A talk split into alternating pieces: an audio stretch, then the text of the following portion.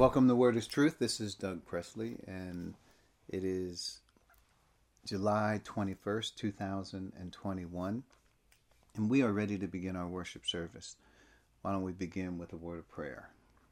Father, thank you so much for the time that we have this evening. We pray for wisdom and knowledge as we seek you through your word and our humility toward the Spirit of truth. We thank you for those who are in this church, and we pray for them wherever they may be tonight uh, and their families. And um, we ask as as we as we open our study that you will give us wisdom regarding the scriptures that are before us. It's in Christ's name we pray. Amen. Amen. All right. So, what we want to do is uh, where we are in Romans, we want to at least give some overview and recap. We have had to cancel a couple of studies because of travel, but here we are. Thank God. Uh, he's brought us back together, so here we are. But we will um, be focused on Romans 9:20 tonight. That's where we are and we will get into it. But we do have an opportunity. If there is a question on the table, we just want to make sure we at least give opportunity to it. So uh, I will just say the floor is open, and if there are any questions, ideas, thoughts, uh, this is the time.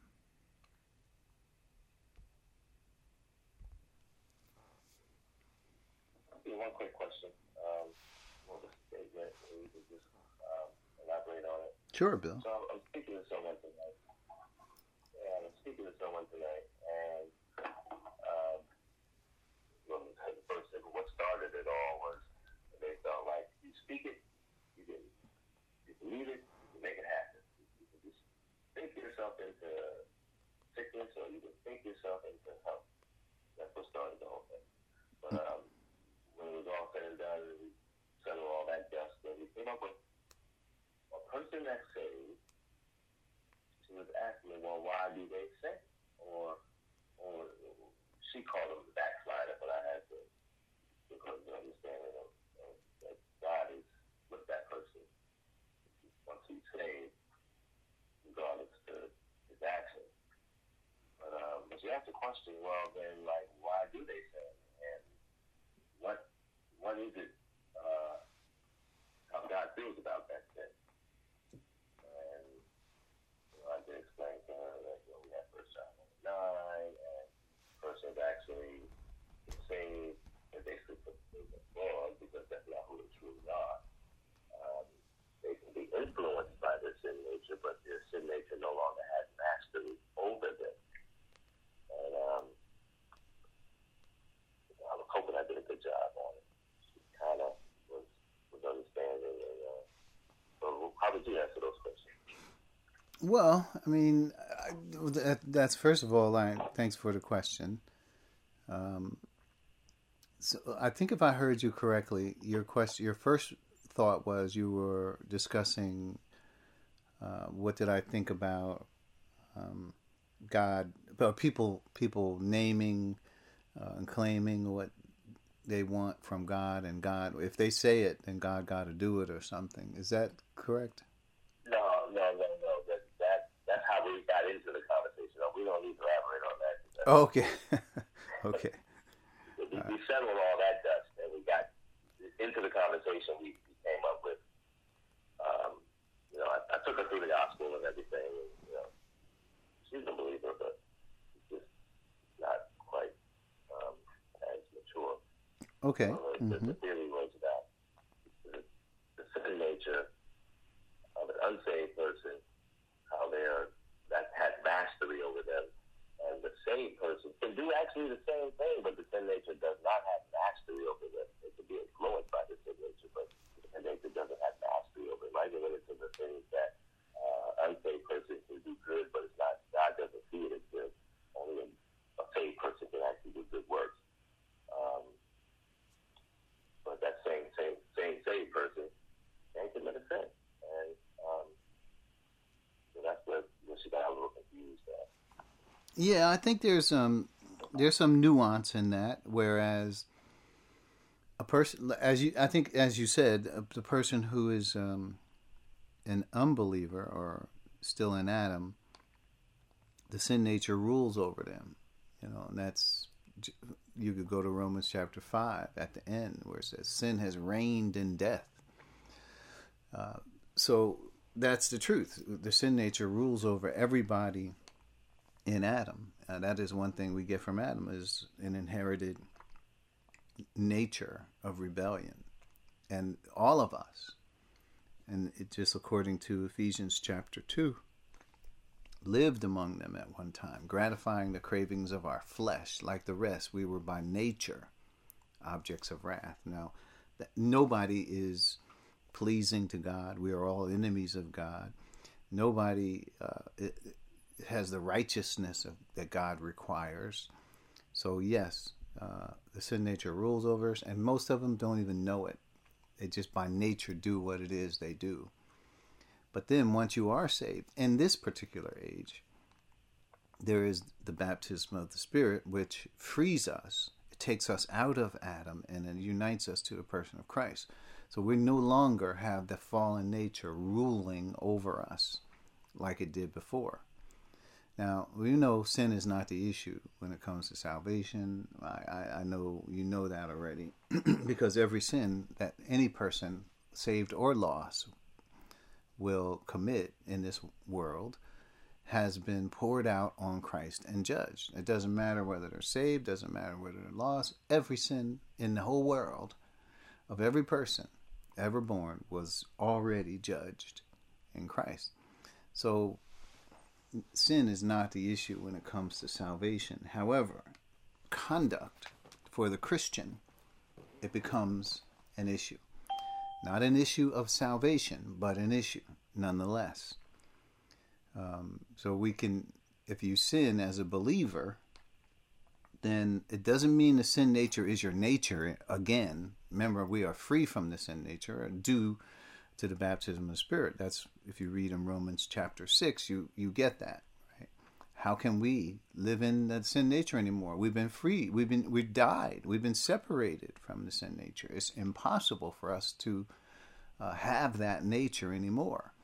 So it is a matter of ignorance and the sin nature seeking to gain control or deceive us into thinking that it's still our nature. So, um, as an unbeliever sins, it's according to his nature. And we could say the sin nature has mastery over him, and which is is correct.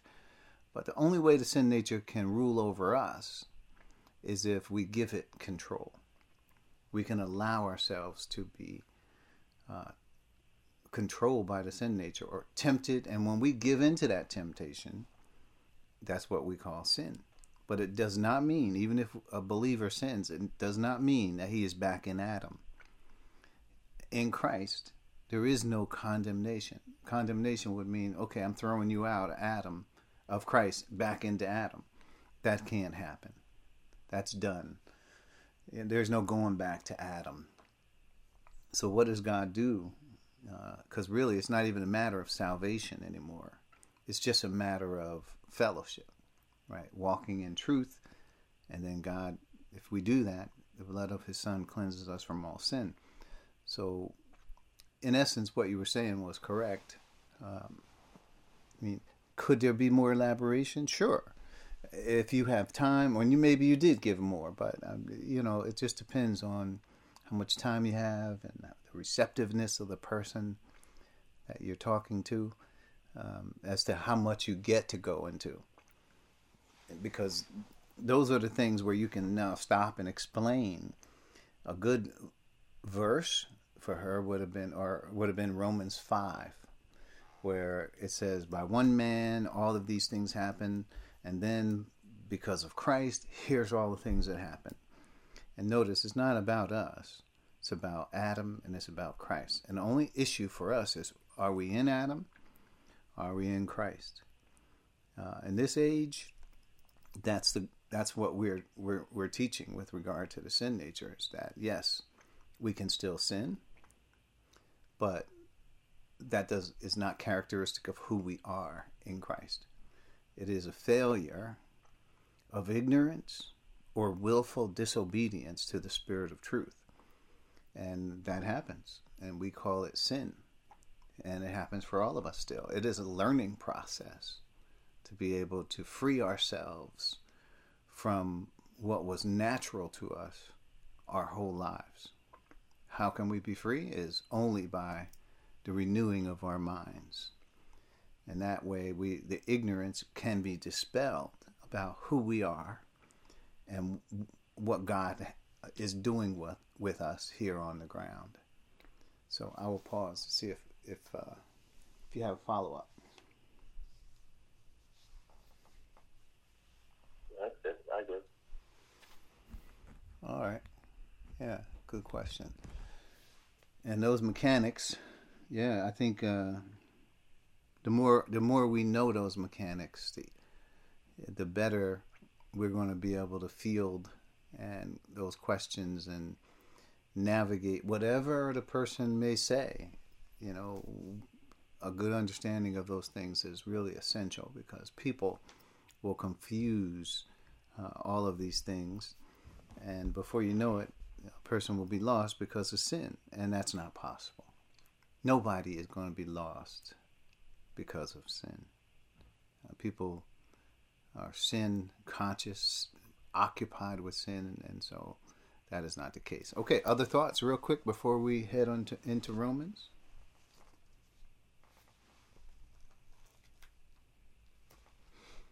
All right. Just got a small. Oh, hey, Dave, what's up? Go ahead.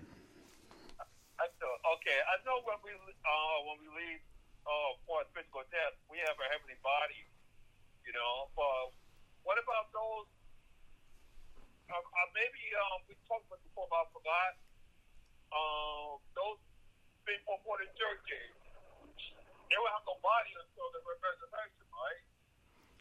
Yeah, that seems to be what uh, the scripture tells us that um, we're either born with a body, but when you die physically in this life, you are absent from that body. It doesn't say you get another body until the So resurrection. we have a wait, we have a heavenly body until we get our re- resurrection body. Well, where does it say that? You know what I'm saying? Um, the scripture said we are heavenly. Um, those on Christ, um, like the church age, we are heavenly people. people we're, we're, we're, we're heaven bound.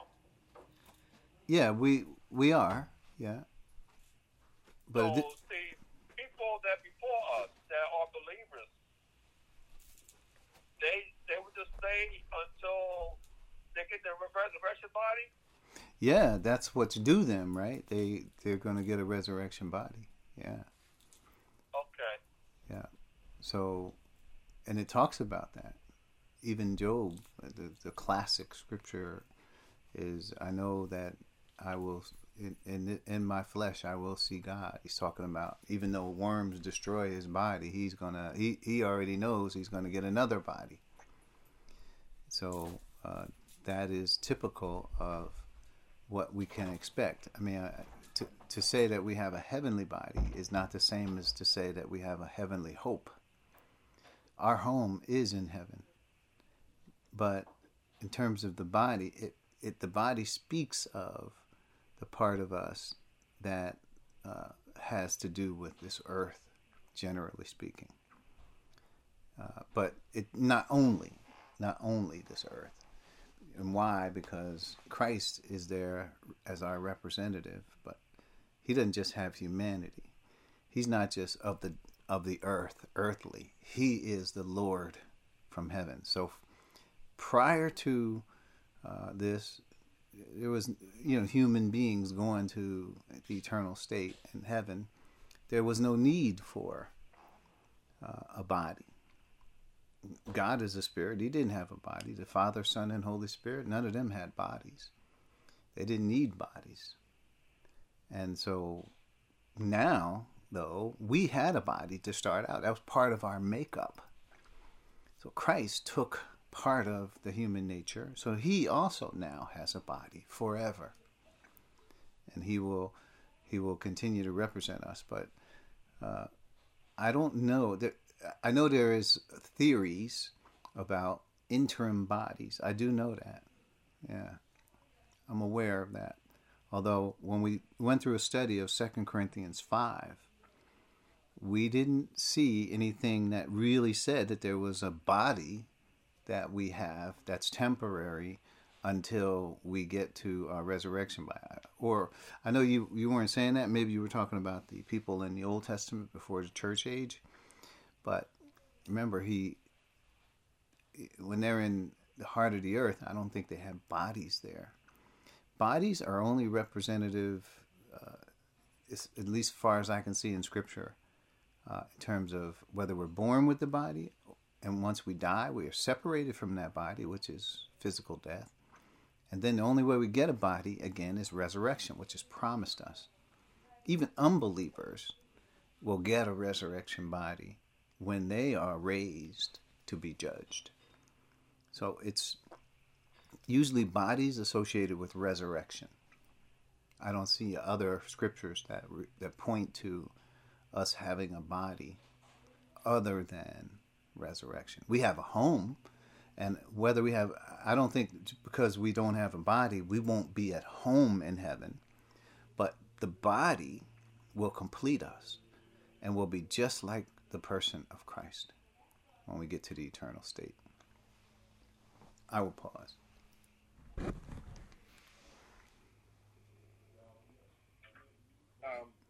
just, just a little note is, and, and I was looking for. Um, is there a scripture that says we shall be known as we were known.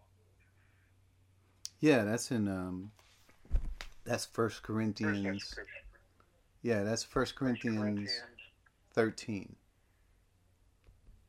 First yeah. Corinthians chapter thirteen. Yes, toward the end it says, it says here.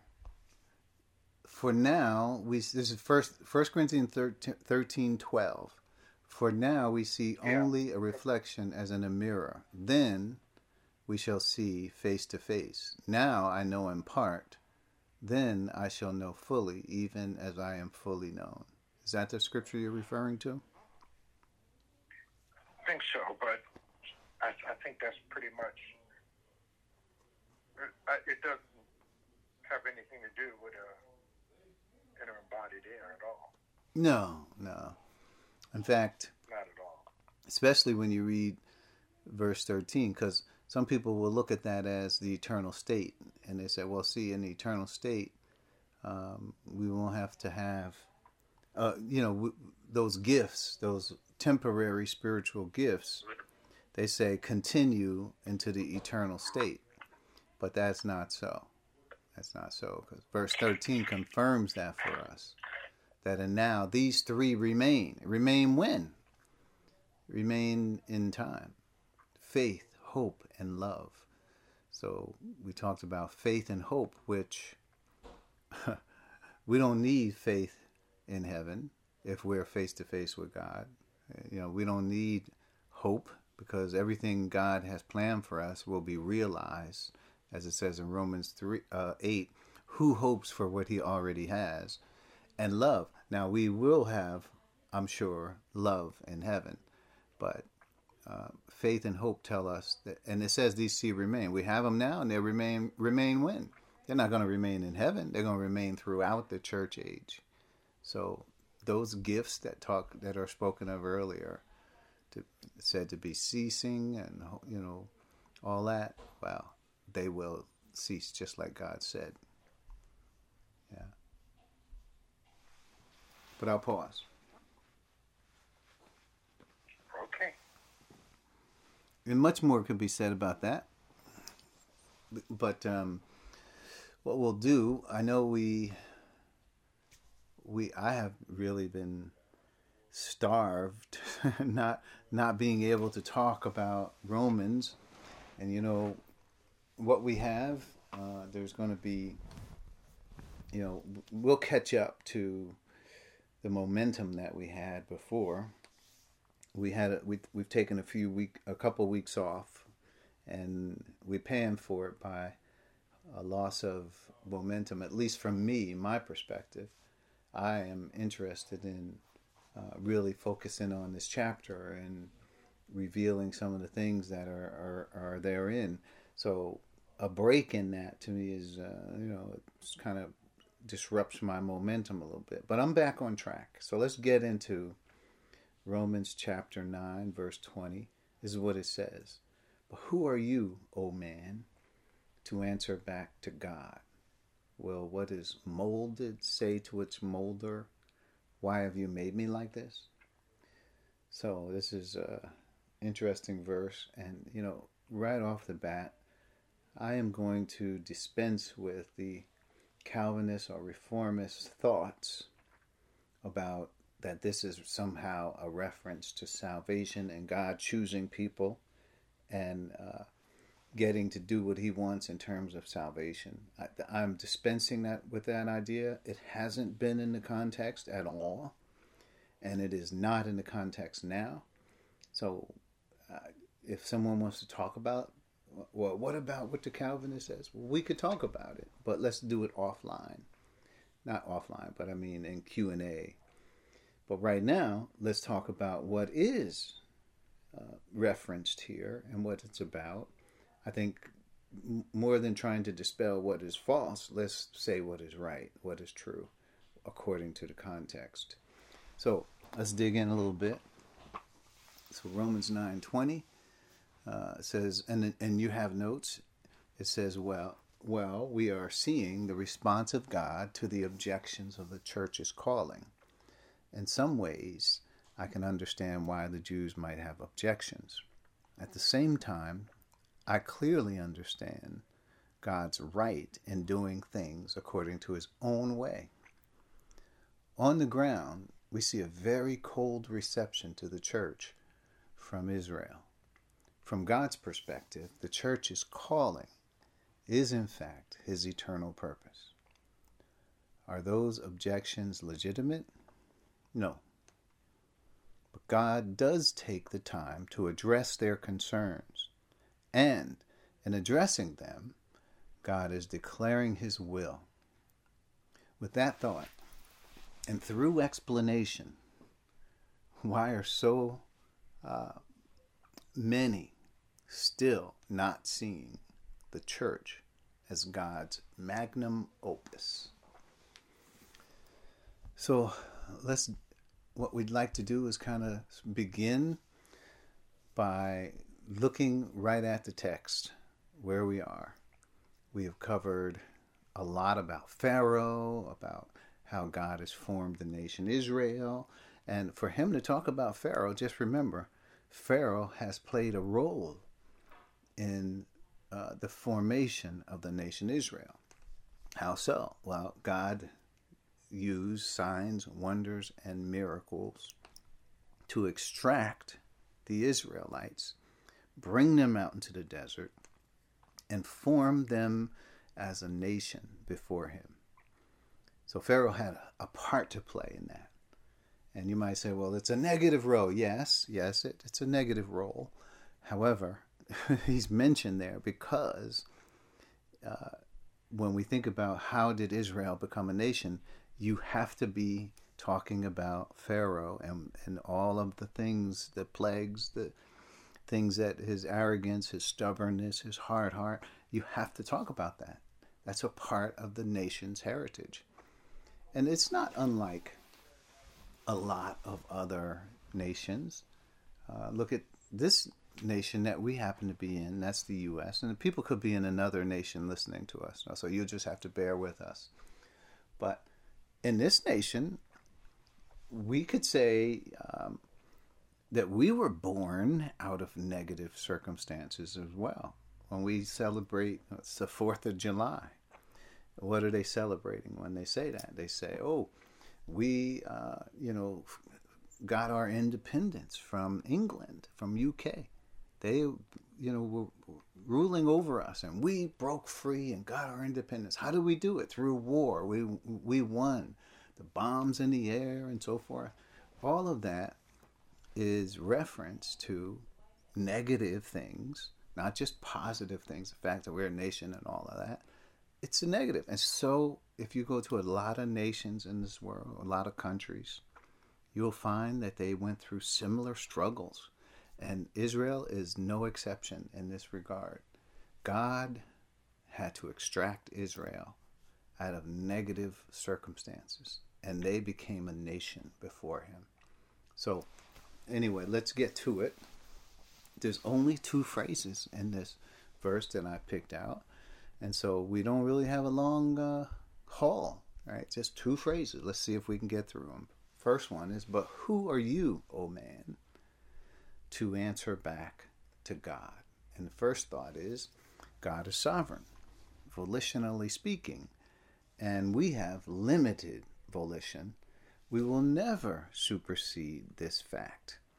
Now, if if I look at Job 38, 1 through 13, and I have this in a couple places referenced, but I think I want to read it. God is saying, Who are you? In other words, what's your better watch your place here? Uh, Israel has been arrogant. That's what that says.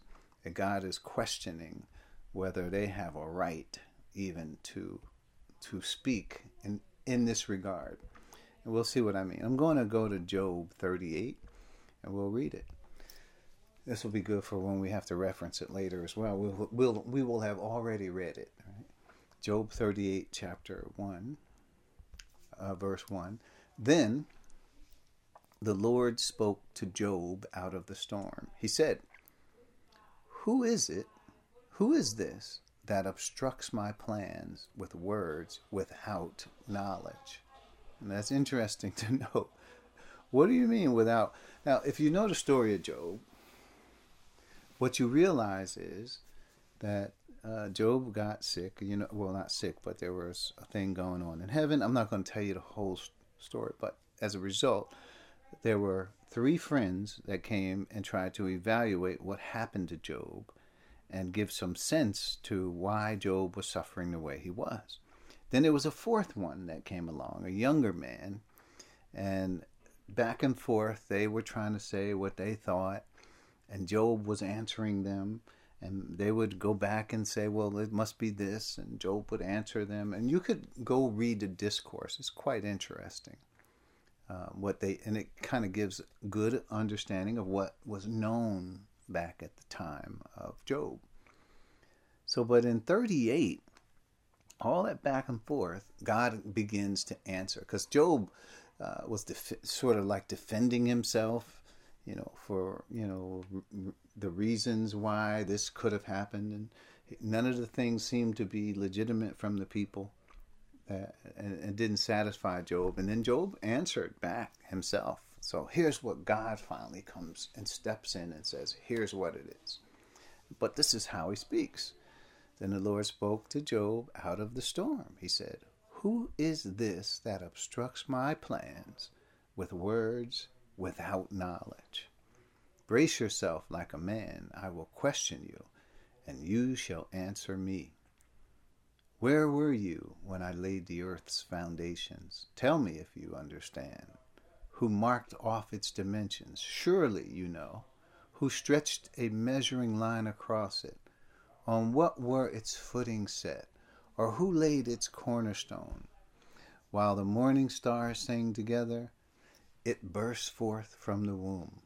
When I was made, when I was made the clouds its garment, when I made, I'm sorry, the clouds its garment and wrapped it in thick darkness, when I fixed the limits for it and set its doors and bars in place, when I said, This is far, uh, may this far may come and no farther. So he's talking about the boundaries. Here uh, is this information is what Job is is questioned by God. So I'm going to stop there. But when you think about what God is saying, He's saying, Job, you don't really have a right because you weren't there. You didn't participate in the planning and the the, str- the strategic uh, way that we organized and planned the earth and all that goes into it. And in fact, a lot of these things, Job, you haven't even thought about. So where were you? How can you possibly answer? And you can't. That's the thing. So when God is asking the question, and he says, you, you don't even have any knowledge of this. How could you possibly know? So there you have it. Uh, I'm going back to the notes here. Uh, that's the first thing. God is sovereign. He is exercising his sovereignty to say, no one could, you know, stand and guide or recommend things to me since I'm sovereign. I'm the one who created all these things. And I have to add, as I think about this, all of these things were created with the thought that God is the, has a plan, that He's trying to extract something out of uh, these plans. He, he has a desire. And it's not just, well, I just created all the earth and all this stuff. There's a reason for God to create all of these things. It's not just out of uh, a whim, there's a plan, something God wants. So that's what we have to consider. And that's what he's not only he's telling Job that, but that's what he's saying. Job, you, you really don't know what you're talking about. You can't possibly know. So this is why when we think about Israel, you know, questioning God about God's eternal purpose, they don't think it's right. They don't think God should have. Uh, you, you, can't ch- choose the church. Uh, we are the chosen people. Um, they can't really make those claims to God. They don't have a right to do it. Now, so that's the first thought. Point B Who are you, O man? So here, God is primarily speaking to Israel. They were not respecting their place in the plan and God's sovereign decisions made to accomplish his eternal purposes. So instead of them saying, Oh, okay, God, so you, you chose Israel, now you're choosing the church, you must have a, a good reason for it. Instead of them having humility towards God, they react with arrogance and ignorance. And as we talked about earlier, even though God told them what the answers were, didn't matter. They didn't they said we don't like it. We don't care. We want it to go back to the way it was so so it didn't matter what what they thought. It was just about arrogance after even so what i'm reading to you in romans 9 is essentially what the jews knew too. They had an opportunity to know the same things we do. God gave answers to the jews. You know what the jews said? We don't care. We don't care about that. We just don't want to be associated with church or any of those things. So that's how it all boiled down. Point C. There are a couple of things to note here. So here's here's those couple of things that we want to say. God has a right to employ his eternal purpose. he does his way. Now, a person could say, uh, you know, It'd be like somebody designing a car. And a person says, I'm going to design a car and I want to design it the way I want. of course, a person could come up and question them and say, Well, why are you doing that? Well, I don't agree. But you, you're not designing the car. I'm designing the car, a person could say. So, in the same way, God has a right to create all things, and He has a right to create all things according to his purpose, his eternal purpose. And he has it's his way. So just as in salvation, God does things according to his perfect standards. Man does have does not have such standards and does not respect God's ways. Hence, salvation by works may be reasonable to man, but completely rejected by God. That's Romans 3 9 through 12. What does that say? It says that Israel don't they don't have a leg to stand on. Uh, this 3 9 is the conclusion of the matter from Romans chapter 2 and all the way up to 3 that we Jews alike are all under sin. There, and then there's none righteous, not even one. So when it comes to salvation, the Jews didn't have the same standards as God's standards. And it was completely reasonable to them that they should have salvation by works, that is, keeping the law. And that they are privileged as well, as we're going to see. They, they felt privileged, and that the fact that they were keeping the law was, in their minds, credit toward their salvation. But it wasn't. They had to come to salvation on God's terms, under God's own conditions for salvation. And that's based on his standards. So for us, we don't care. We could say, well, salvation could be this way. God says, no, salvation has to be this way. And, and by the same token, we could say, God, God, you could have done your eternal purpose another way. You didn't have to do it by selecting the church. And God says, no, I have to do it my way, according to my standards. So those are things we cannot really question because we don't have those standards. We we're man.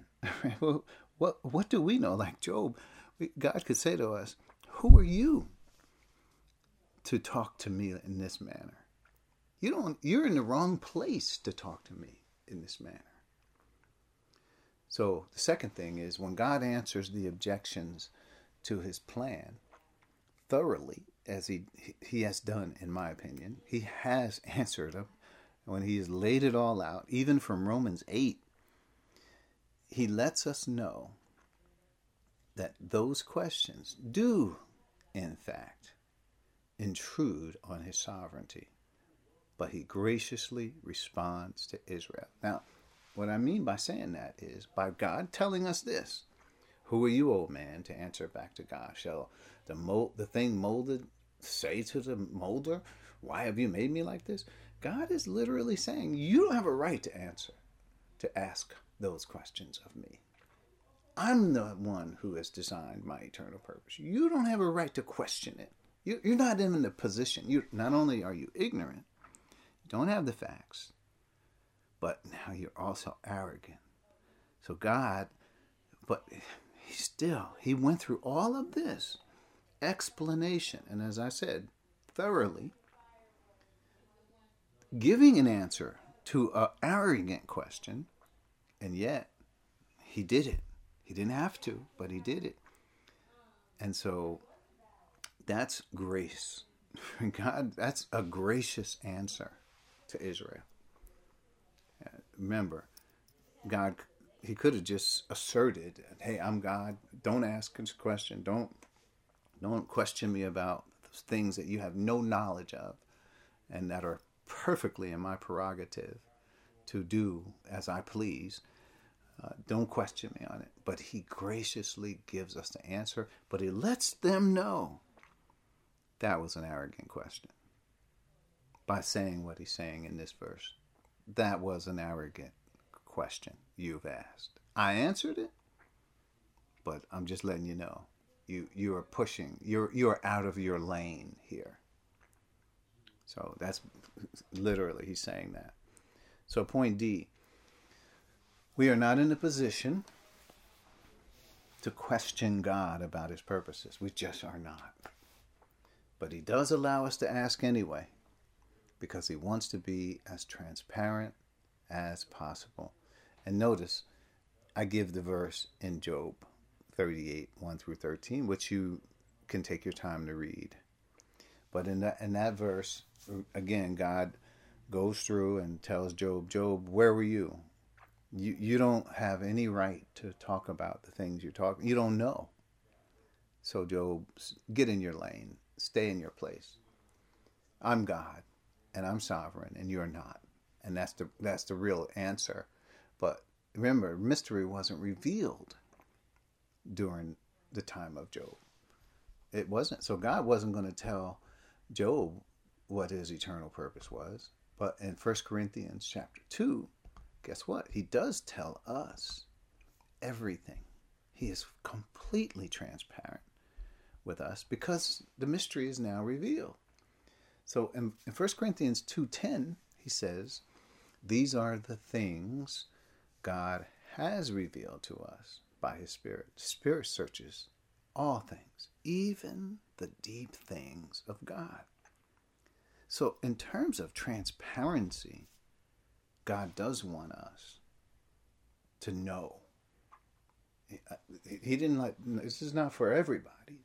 He hid information from certain individuals, from certain groups, but He has made that information available to us by revelation, and now it, it, it is for us. He wants us to know this information. So when we think about that, this this says that God wants to be transparent with us. We can ask those questions about the depths of God's thinking and his planning and how he did it and why he did it and and what what does it mean? We can ask all those questions of God right now and get answers. And we're talking about things that eyes have not seen, ears have not heard, neither have they entered into the heart of man. Now, those things are available to us. And we can ask away. I mean, are you curious? What do you want to know about God's and about why He created all things? How do we get here? What are we doing here? What's our purpose? What is church all about? He called us, He chose us in Him before He's created anything. so, all of those things are now possible for us to have information about because it belongs to us. Point E After answering Israel's objections, God now turns his attention to the questioner. In other words, he already answered through showing how it was his sovereignty that formed the nation Israel and so forth and so on. And now God says to the questioner, right, he, he's turning his attention now to the person. So, so it says, uh, we all must bow to the sovereignty of God. That is, God made decisions, period. So that's when he's turning to us and saying, to, to really, it's not us, he's turning to Israel. He's trying to tell Israel, you don't have a right to question my calling, the church. He's literally, it, now it, it's a question. Right? You could say, well, it's not a legitimate question. Well, it, it may not be, but God still provided an answer to us about that non legitimate question. He still did. But he's, he's letting us know hey, Israel, you're out of line. And, and asking that question. But I'll allow it, but just to let you know, it's an arrogant question. And you're not going to talk back to God in that manner. So God made certain decisions. You don't have a choice in the matter. Right? It will be just trying to argue with God about why He made the sky blue. You might say, "Well, I don't agree, God. I think it should have been a different color. That would have been a better color." And God is saying, "You don't have a right to ask. That's you're out of your lane." So what you have to learn about the sovereignty of God and why things are the way they are, God did it. He made the decision. And that's it. You really don't have a choice. Where we sit, we don't have a choice in the matter. Now we can begin to understand it to whatever detail that he reveals, but it doesn't mean that we will have every single answer. God is sovereign. Now, there's things I could ask him like, why did he allow mosquitoes or you know, silly things like that? But listen, we can't know all the reasoning, and that's a silly thing. And that, but what we're talking about here are things that really matter, things that speak to our identity and our purpose and what we're doing and our hopes and you know salvation and things like that. Those are important things, not why he made this or allowed some nuisance bug or something. So that was point E. We got to respect it. And obviously, some people will and some people will not. Point F. Okay, so who are you, point F, to answer back to God? In other words, you don't have anything to contribute here. You really don't. when we think about Romans 3:19, this is what it says. Romans 3. Let me turn to this just so uh, we can remember where we are in this verse. So Romans 3:19 says, "Now we know that whatever the law says, it says to those who are under the law, so that every mouth may be silenced and the whole world held accountable to God." So now get this, get this. When it says when God gave the law, he didn't give it to save people. He gave it to show people where they were. That we were condemned. We were under God's wrath. That's where we were born. And he gave us the law to help us understand that. He already knew that. He didn't the law didn't condemn us. We were already condemned from birth, from Adam. We were condemned. The law shows that we're condemned. That's why it's called in 2 Corinthians chapter 3 the ministry of condemnation. It is also referred to there as the ministry of death. So what you have is the law making us conscious of sin. That's Romans 3:20. But notice what the law should help everyone uh, understand that every mouth may be silenced. Now, I, whenever I've read this in the past, you know what that says to me? God is saying, by giving the law, shut up. You don't have anything to say because of your condition. So just shut up. There's nothing you could say. It sounds harsh, I know. So, and I always used to use the example of Little Richard. I know if you don't know Little Richard, Richard, you won't know what he used to always say to people. Shut up. He used to say that all the time. People would be saying, Richard, you're so great. He said, shut up. You know, that was his common thing to say. But God is literally saying that. Every mouth may be silenced. In other words, you don't have, a lot of people are talking, but they really need keep their mouth shut. They don't have anything that can recommend them to God. And the law which they're trying to keep, is the very thing that should show them that they don't have anything to say to God. They have twisted that that 180 degrees. So that's one of the things to consider that we can't answer back to God. In other words, you don't have anything to contribute here. Nothing. So, hence, shut up when it comes to you trying to put your righteousness and give it to God as though He must accept it. Point G to question God's design is to place yourself over God's sovereignty. Think about that. You're saying to God, well, God, you should have done it this way. And really, I mean, God doesn't have to bow to your thoughts because he designed it a, a, certain way and and that is it period. You don't really have a choice in the matter. So israel is literally questioning the design of god in calling the church. They hate the idea. They, in fact they're saying well if you do that the word of god has failed that's what you're saying that's uh, has god cast away his people which he foreknew that's in romans 11 no, he hasn't. Absolutely not.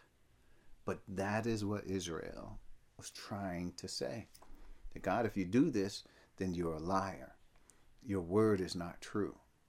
But they were wrong. And that's how drastic they were. And Paul is bringing forth those arguments and he's addressing them. God is not going to allow those arguments to stand. So just remember to question God's design is to place yourself over God's sovereignty. And there was another individual who did this.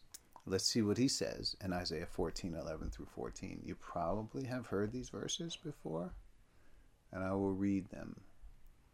We're almost, we're going to have to halfen this up and do the other half next week. I, th- I see the time. Uh, so, Isaiah chapter 14, and we'll read 11 through 14. So, all your pomp has been brought down to the grave, along with the noise of your harps, maggots, and spread out beneath you, and worms cover you. How have you fallen from heaven, morning star, son of the dawn? You have been cast down to the earth, you who once laid low the nations. You said in your heart, I will ascend to the heavens. I will raise my throne above the stars of God. I will sit enthroned on the mount of assembly, on the ut- utmost heights of Mount Zaphon. I will ascend above the tops of the clouds. I will make myself like the Most High. Well, the rest of that talks about the destruction and the depths of of uh, to where this person will fall. And this person, as we know, is Satan. He has come to make such bold claims as this that he thinks he can do it better than God. So he wanted to place his throne above God's throne. He wants to be just like the Most High and ordering and organizing and structuring things. Wrong. Wrong. And God, we saw, we know that Satan is the enemy of the Christian church. Uh, but that arrogance is what uh, caused Satan to be corrupt and to fall. Point H. Going, this is going to be our last point. We'll come back with the rest of this phrase next week. In other words, who are you, O oh man, to talk back to God? You are ignorant and arrogant. It is like judging a painting to be horrible before knowing what it is. And the artist has not finished it. So imagine that. People are quick to judge God and say, well, God, it doesn't make sense that you allowed there to be such a thing as the lake of fire. It doesn't make sense that people have to uh, only believe in Christ and, and there's no other way of salvation. It doesn't make sense that you chose Israel. It doesn't make sense that you don't recognize my goodness, that I am in my own mind righteous. It doesn't make sense that you won't recognize that. Uh, well, God has a plan, and He's executing that plan. We don't, we even though we know the end and we can see what God has done, many people who question God do not. Uh, another popular question is well, if there's a God, why is there so much hatred? Why is there so much uh, bad things happening to good people in this world? And all those questions, people are stepping really out of their place and questioning the design of God.